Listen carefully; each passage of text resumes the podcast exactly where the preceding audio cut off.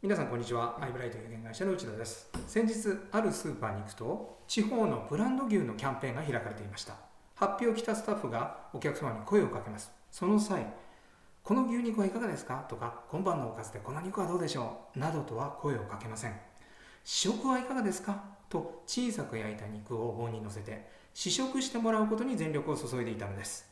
試食をしたお客様は、あ、これ美味しいとか、柔らかいな、などと言って、その肉をカゴに入れていました。買いませんか？ではなく、試食しませんか？で、このキャンペーンは結果を出していたと予想できます。どんな投げかけをするかで、結果が大きく変わることに気づきます。この話は保険営業に通じます。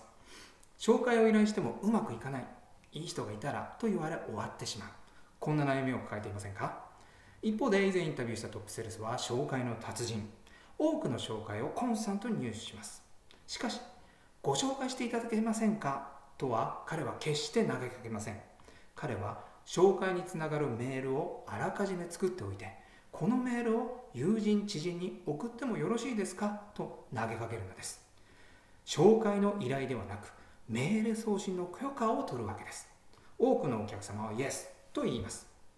紹介はお客様にとって面倒で友人や知人に迷惑をかけるかもしれないというリスクを感じるもの。それらのハードルを見事に下げるやり方と言っていいでしょう。